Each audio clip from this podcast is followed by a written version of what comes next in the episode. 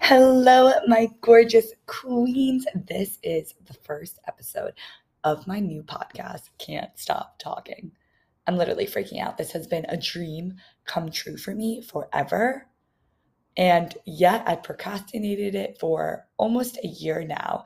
And so when I'm procrastinating, something that I do is I just take action. So here it is messy action, no real intro, no music. I'm just recording in my sweatpants with a blanket, something I always dreamed of.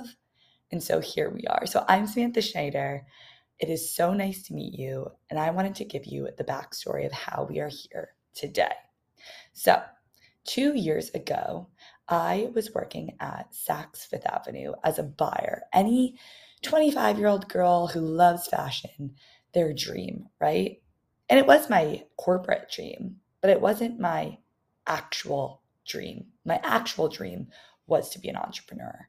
Since I was a little girl, I dreamed of the day that I could literally sell stuff, have my own company, have my own free time, all the perks that came with on being an entrepreneur. When I was little, my parents would literally buy me stickers and I would resell the stickers to them at an escalated price. Like I am talking about this was in my blood. I used to have that little cash register um, that would like scan things. Oh my gosh, I made them do it all the time where they were like, we don't want to play store with you anymore.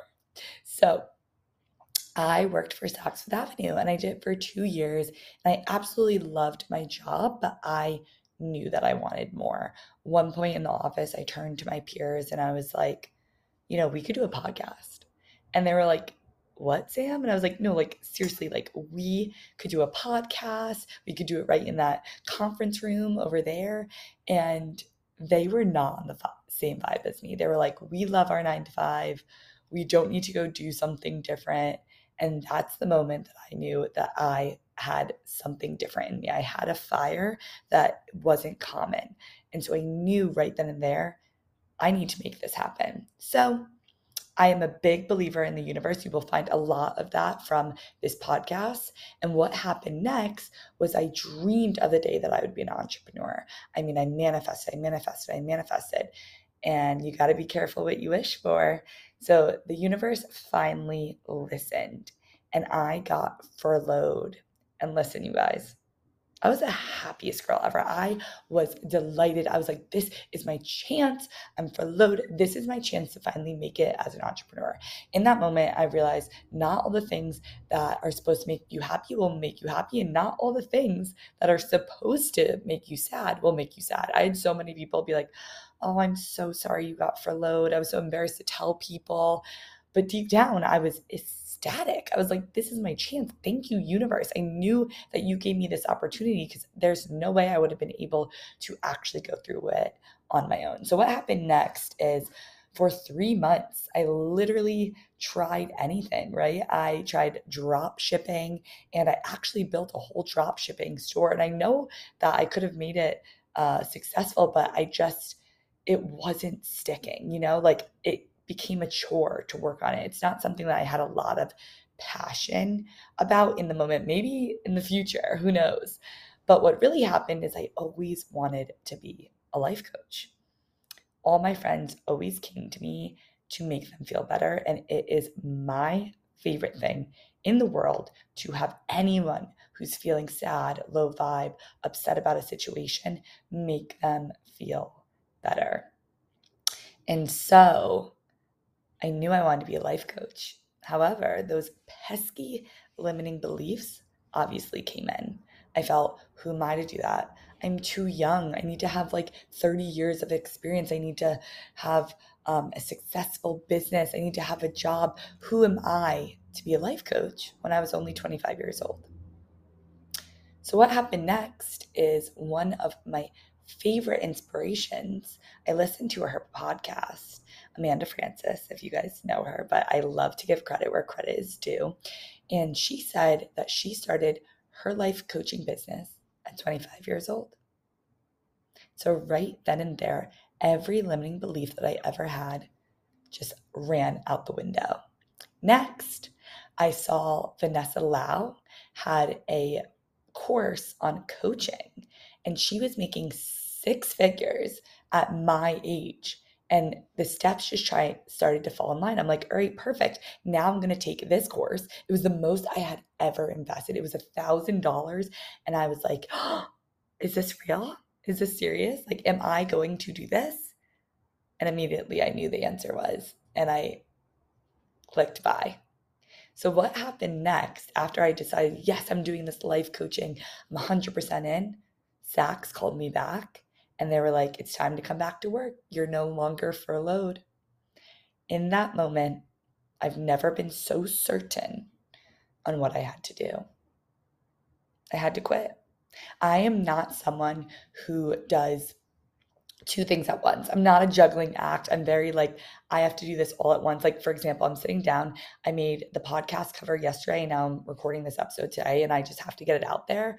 No preparation, messy action. That's who I am. That's who you'll learn from this podcast. And it works for me. So I decided I had this gut feeling, and I'm not good at decisions, but I knew I was more certain than anything in my life that I had to quit my job without knowing my real next steps. I wasn't making any money.